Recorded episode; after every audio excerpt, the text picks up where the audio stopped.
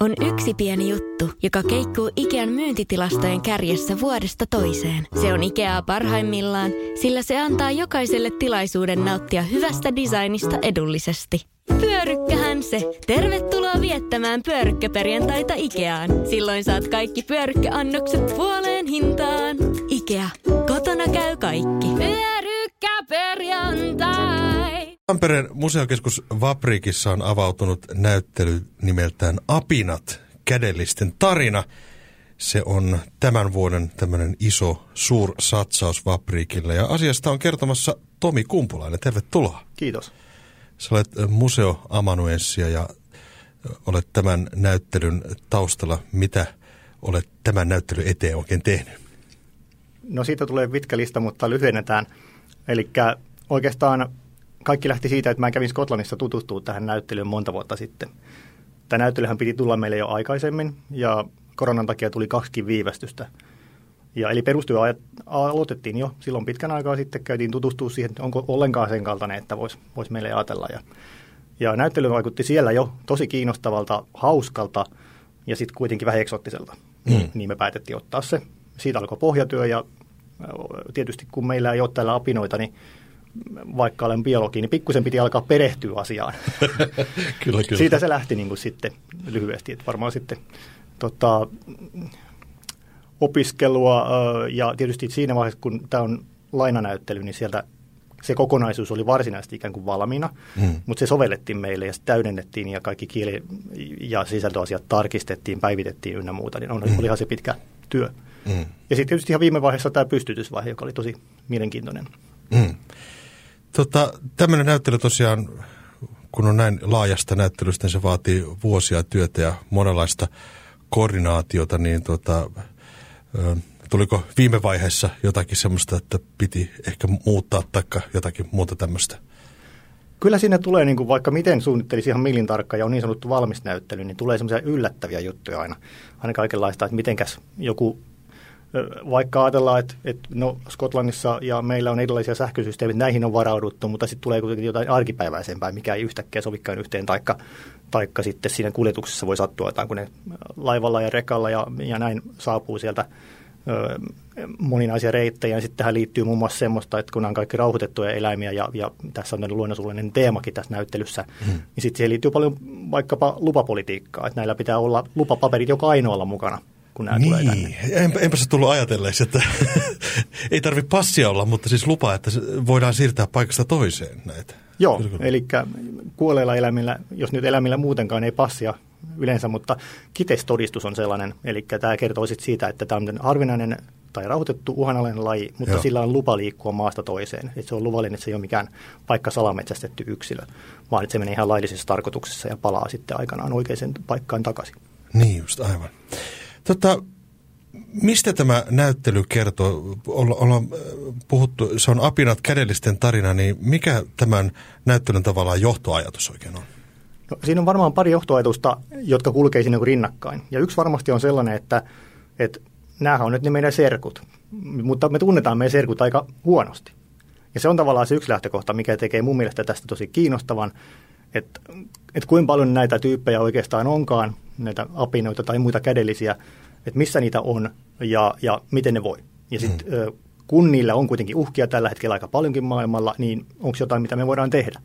Tämä on tällainen sellainen johtoajatuksena siinä, että, että me avataan silmämme, että tällaiset, mitkä on meitä niin lähellä, geneettisesti 98 prosenttia samaa joillain lajeilla, niin kuin melkein kuin me, mutta sitten me ei kuitenkaan tunneta niitä. Ei edes mm. tiedetä, missä ne on, vai onko ne kohta enää. Mm. Niin tavallaan tämä on se herätys, mikä halutaan tuoda tuon kautta. Ja samaan aikaan kuitenkin, kun me tutustutaan, se huomataan niin paljon itseämme niissä. Mm. Kun esitellään eri apinoiden elämän osa-alueita, niin ne niin. voi vaikuttaa aika tutulta, kun niihin lähtee tutustumaan. Niin, tässä tulee väkisinkin vertailua varmaan johtuen siitä, että apinat muistuttaa ihmisiä niin kuin ulkonäöltään ja joiltakin toimintatavoiltaan niin kuin ihmisiä.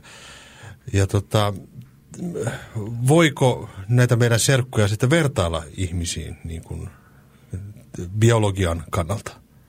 Varmasti voi, ja sanotaan, että biologihan nyt tietysti vertaa aina kaikkea, kun biologia on sellainen, joka haluaa antaa niille nimet ja tunnistaa, ja sitten kun meiltä kysytään, että mikä toi on, kuinka, millä tämä erottaa tuosta toisesta, niin me tietysti mietitään sitä aika paljonkin, mutta, mutta tota, niillä on niin hirveästi erilaisia piirteitä. Sanotaan, että kun yhteen laji syventyy, niin huomaa, että niillä on aina kaikilla vähän oma luonteensa. Mm. Että joku on täysin niin kuin erakkomainen, elää koko elämänsä yksinään, ehkä lisääntyvät ja sitten taas ovat ihan yksintein loppuelämänsä. Sitten taas toiset on isoina laumoina hyvin sosiaalisia, tosi monimutkaisia vuorovaikutustapoja keskenään niillä. Ja sitten niistä löytää niitä yhtäläisyystapoja myöskin sit, niin kuin vertailukohtaa ihmiseen, aika usein. Mutta sitten siellä on aina jotain, joka lailla sellaista hyvin eksottista, että, että ne on lähellä, ne ei ole samankaltaisuutta, mutta sitten kuitenkin huomaa, että, että me ollaan kuitenkin erilaisia. Mm, juuri näin. Silloin kun mä olin lapsi, niin tota, silloin aina selitettiin sitä, että tavallaan semmoisen älykkyyden merkki on se, että käytetään työkaluja, mutta nythän tämä asiahan on vähän romuttunut, koska kun mitä enemmän on tutkittu eläimiä, erilaisia eläimiä, niin huomataan, että ei se työkalun kautta ihan niin harvinaista ole kaikilla eläimillä. Mutta mikä sitten erottaa nämä kädelliset muista esimerkiksi tota, sanotaan viidakon eläimistä? Joo, no jos ajatellaan niin kädellisiä nisäkäsryhmänä, mitä ne on, niin tota, niillä on tietynlaisia ominaispiirteitä ja nämä voi taas kuulostaa vähän tutulle. Eli peukalo ei ole keskellä kämmentä, mutta se on niin kuin yleensä sanotaan eturaajoissa, eli meillä käsissä. Ne on hmm. peukalo, joka on sijoittunut eri kohtaan kuin muut sormet, niin että sen pystyy kääntämään toisia sormia vasten. Aika monilla apinoilla se on myös jaloissa sama systeemi. Eli ne pystyy tarttumaan jaloillakin samalla tavalla paikkoihin. Ne voi nostaa niillä tavaraa tai ne voi roikkua niin kuin oksassa jaloillaan tai näin. Eli ne mahdollistaa tarttumisen. Mm. Tämähän on niin kuin hyvin keskeistä sitten. Ihminen, simpanssi tai, tai tota, marakatti tai muu, että kaikilla on tämä tämmöinen kädellisen tarttumapeukalo. Se on yksi niistä keskeisimmistä tuntomerkeistä. Iso, iso aivojen koko on hyvin ominaista, että niin kuin suhteessa ruumiin kokoon, että, että ne on kehittyneitä ja se mahdollistaa tietysti monenlaista vaikka monimutkaista kommunikaatioa, päätelmien tekoa, tuon minkä mainitsit, tuon työkalujen käytön, työkalujen käyttöä toki löytyy muun muassa jopa joitain linnuilta ne pystyy käyttämään hmm. apuvälineenä, että sitäkään se ei enää rajaa sitten sillä tavalla, mutta et aina se on jonkunlainen fiksuuden niin kuin, tai älykkyyden merkki, kun pystyy käyttämään jotain apuvälineitä eläimillä. Näin ainakin ajatellaan biologiassa. Mutta joo, eli aivot, ö, sitten käden rakenne, sitten on, on tällaisia juttuja, missä silmät on molemmat pään etupuolella suuntautuu eteenpäin, joka mahdollistaa stereonäön, eli pystytään havainnoimaan eri kohteiden etäisyyksiä arvioimaan niitä. Ja se on niin kuin ihmisille ja myöskin monille muille apinoille kädellisille hyvin tyypillistä. Ja se, eli hyvä näkökyky. Mm. Mutta siinäkin on taas hyvin paljon vaihtelua, että on lajeja, jotka liikkuu vaikka yöaikaan eikä vaisti ärejä, värejä ollenkaan. Ja niillä on taas sitten hyvin paljon kehittyneempi pimeä näkö. Mm.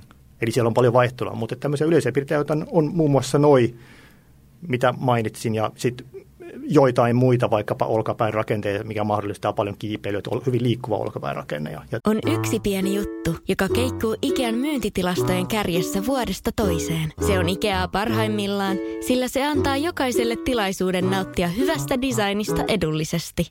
Pyörykkähän se. Tervetuloa viettämään pyörykkäperjantaita Ikeaan. Silloin saat kaikki pyörykkäannokset puoleen hintaan. Ikea. Kotona käy kaikki. Pyörykkäperjantai. Tiedäthän sen tunteen, kun luottokorttimaksuja, osamaksueriä ja pieniä lainoja on kerääntynyt eri paikoista. Kysy tarjousta lainojen yhdistämiseksi Resurssbankista. Yksi laina on helpompi hallita ja taloutesi pysyy paremmin tasapainossa – Yhdistä lainasi ja nauti talouden tasapainosta. Resurssbank.fi Tämmöisiä. Mm. Ja sitten hampaisto, mikä kertoo ravinnosta aika usein ja niin edelleen. Mm. Kädellisethän on itse asiassa aika iso tämmöinen sukukunta. Niitä on erilaisia eläimiä pienistä aika isoihinkin, niin tota, kuinka monta kädellisten lajia maailmassa tällä hetkellä on? erittäin hyvä kysymys ja oikeastaan nyt kun tuon esittää eri niin kuin, tahoille, niin saa erilaisia vastauksia. Hmm. Ja tilanne on siis semmoinen, että vielä 15 vuotta sitten ajateltiin, että maailmassa on semmoinen 200-300 kädellislajia. Mutta sitten me DNA-tekniikka esimerkiksi on paljon kehittynyt, ja lajeja pystytään erottamaan myös silloin, kun ne ulkoisesti eivät ihmisen mielestä eroa toisestaan, mutta geenit on täysin erilaiset. Ne ei vaikka voi lisääntyä keskenään, me ei vain nähty sitä. Hmm. Niin, niin muun muassa tämän ja muun tutkimustiedon kartuttua, niin ollaan päästy yli 500. Ja tällä hetkellä virallinen luku lienee noin 520 paikkeilla, mutta arviot ö, siitä, mikä olisi todellinen lajimäärä, niin ne vaihtelee. Ja semmoiset varovaiset arviotkin niin kuin sanoo, että se lienee jossain yli 600 se maailman lajimäärä kädellisissä ainakin. Okei, eli se on aika laaja kirjo sitten Joo. kuitenkin. Tota, kommunikaatio on yksi sellainen asia, mikä meille ihmisillä on semmoinen ominainen. Me kommunikoidaan kielen avulla. Tässä ihan vähän aikaa sitten telkkarista tuli dokumentti, jossa kerrottiin kädellisten apinalajien kommunikaatiosta. Ja tota, siitä on paljon semmoista uutta tutkimustietoa, mitä ei aikaisemmin tajuttu. Eli kommunikaatiota voi tapahtua muutenkin kuin niin sanotusti sanallisesti. Minkälainen tämä kommunikaatiotutkimuskohde on tällä hetkellä? Onko se semmoista, mikä kiinnostaa tutkijoita? No, on, on todella, ja mun mielestä esimerkiksi meidän näyttelyssä niin tämä kommunikaatio, viestintä, aistit, niin se on yksi kiinnostavimmista osioista. Ja kaikkein monipuolisimpi just ajatellaan, että, että me, me mielellään, että se on sitä, että puhutaan keskenään, jutellaan ja päästellään mm. ääniä ja sitten kuullaan, mitä se tarkoittaa. Se on osa sitä. Ö, jos ajatellaan kädellisten viestintää äänin, niin siellä on myös ääniä, mitä me ei kuulu. On siis niin ultraääniä, Eli niiden korva on kehittynyt havaitsee ja ne, ne pystyy päästämään semmoisia ääniä, mitä pedot ei havaitse, mutta ne itse toiset kaverit kuulee sitten. Niin just Et esimerkiksi tämmöisiä niin ääniä, mitä me ei nähdä sit, tai kuulla. Sitten on näköaistissa ö, kehittymistä, joitain on kadonnut väriaisti. Ne liikkuu yöaikaan, jolloin väriä ei voi erottaa. Mutta niillä on taas sitten tullut silmään rakenteeseen semmoisia piirteitä, mitkä auttaa niitä näkemään pimeässä. Ensinnäkin on hyvin isot silmät, sitten silmän takaosassa on niin kuin kehittynyt kalvo, joka, joka heijastaa sen valon, jolloin valon määrä ikään kuin niiden silmään kasvaa. Ja ne pystyy näkemään paljon paremmin pimeässä kuin me. Niin vähän niin kuin kissa tai koira. Mm. Ja ö, sitten niillä on hajuaistintaa. No, kädelliset sinänsä ei ole niin kuin hajusuhteen, hajuaistin kehittymisen suhteen kovin, niin kuin, sanotaan, ei ole kehittyneen ryhmä siinä suhteessa, mm. vaikkapa koiraan verrattuna. Mm. Ja, ta, että niillä yleensä näköaisti ja sitten tämä kommunikointi, äänikommunikointi on merkittävämpää, mutta sitten kun kädelliset on, siellä on apinoita ja puoliapinoita, vaikka makeja, niin niillä onkin sellainen koinakonomainen pidempi niin tämä nenä ja naama, ja siellä on siis paljon kehittyneempi hajuaisti. Ja ne pystyy vaikka tunnistamaan lauman yksilöt helposti toisistaan hajuavulla ja viestii sillä tavoin, että, että onko naaras ja koiras ja, ja kuka sä oot meidän laumassa ja mikä sun asema siellä on jotkut lajit, kun liikkuu yöaikaan, missä ei juurikaan näe mitään, niin ne jättää semmoisia hajujälkiä itsestään sinne oksiin. Ja sitten niitä samoja merkattuja reittejä pitkin löytävät takaisin siellä pimeässä sitten nukkumapaikkaan taas, kun ravinnohakureissu on tehty. Et tässä on nyt esimerkkejä siitä, mutta siellä on vielä paljon muutakin. Mm. Apinat kädellisten tarina on siis näyttely, josta puhutaan Tomi Kumpulaisen kanssa. Hän on siis Museo Amonionssi tuolla Vapriikissa. tota, Paljon on puhuttu tästä ihmisten, ihmisen toiminnasta e, eliöiden elinympäristön suhteen, niin miten voisi sanoa kädelliset, niin kuinka uhanalaisia kädelliset niin kuin ylipäätään maailmassa ovat? Voi sanoa, että yllättävänkin uhanalaisia, koska varsin suuri osa kädellislaistosta elää sademetsissä. Eli ylipäätään ne on keskittynyt tropiikkiin missä lajimäärä monissa muissakin eliryhmissä on kaikkein suurin, ja ne ei ole sopeutunut kauhean hyvin elää täällä kylmissä olosuhteissa. Et Euroopastakaan ei löydy kuin yksi, yksi populaatio makotteja sieltä Gibraltarilta, mutta ylipäätänsä ne on siellä lämpimissä alueissa, ja siellä niin metsän hakkuut on iso ongelma. Ja sitten tietysti tämä on se uhanalaisuuden syy. Eli sen takia, kun siellä erää iso osa lajeista, niin sitten iso osa lajeista myöskin on tullut uhanalaiseksi niiden ö, sademetsien hakkuiden takia. Mutta siellä on tosi sit muitakin syitä, että ilmastonmuutos tuo omia haasteitaan, sitten on ihmisiltä kulkeutuvat taudit, kun on kohtuu lähisukuisia, niin me, meiltä tarttuu tautia apinoihin ja päinvastoin myöskin tiedetään tapauksia tietysti. Ja tota, liikenne ja sitten on salametsästys ja muut. Että kyllä siellä on monenlaisia uhkia ja ö, onneksi kuitenkaan kaikki lajit ei ole uhanalaisia, mutta, mutta kädellisten osalta se tilanne on oikeastaan vähän huonompi kuin monilla muilla sen takia tähän halutaan taas kiinnittää myöskin huomioon näyttelyssä. Tavallaan me voidaan vaikuttaa siihen aika paljon itse. Myöskin täällä Pohjolassa, että, että mitä siellä tropiikissa tapahtuu näille kavereille. No mitäs me voidaan täällä Suomessa tehdä äh, kädellisten serkkujen hyväksi? No tietysti tämmöisiä helppoja suoria keinoja on se, että jos löytää, ja tämmöisiä on joitain luotettavia suojeluhankkeita, mitkä edistää vaikka niiden Vaikkapa, että orankipopulaatio elää Indonesiassa tietyllä saarella ja siellä on nyt suojeltu metsäole, mutta siellä tehdään laittomia hakkuita, mutta sitten on tukirahastoja, jotka pyrkii ostamaan niitä alueita suojelua varten niin, tai panostamaan siihen vartiointiin. Yleensä sitten siellä paikan päällä tehdään sellaisia hankkeita, että tehdään yhteistyötä niiden paikallisten viljelyiden kanssa, jotka ikään kuin laittomasti raivaa sieltä sitten pieniä maatiloja ja viljelee sitten mm, tota, vaikkapa palveluilmiöitä tai muita, jotka on monesti niitä hakkuiden syitä. Niin tavallaan pyritään vaikuttaa paikallisten ihmisten olosuhteisiin, asuinolosuhteisiin ja, ja tukea heitä siellä, jotta he eivät tekisi näitä toimenpiteitä, mitkä mm. heikentää apinoiden mm. olosuhteita. Tämä on niin yksi suorat jos sen haluaa lahjoituksiksi ajatella. Mutta sitten myöskin tämmöiset tuotevalinnat. Eli jos haluaa valita kestävästi tuotteita, tuotteet vaikkapa välttää tota, palmuöljyn käyttöä, niin se selvästi tukee niin kuin kädellisten säilymistä, koska nämä öljypalmuviljelmät on yksi niistä isoimmista syistä, mitä, minkä takia sademetsiä hakataan. Mm-hmm. Että ne on tämmöisiä suoria keinoja. Sitten tietysti meillä ei tule helposti ajateltu tätä Euroopassa ei ole kauhean iso ongelma sillä laajassa mittakaavassa tämmöinen kädellisten salakuljetus lemmikkieläimiksi ja tämmöinen laiton pito, mutta kansainvälisesti se on iso ongelma.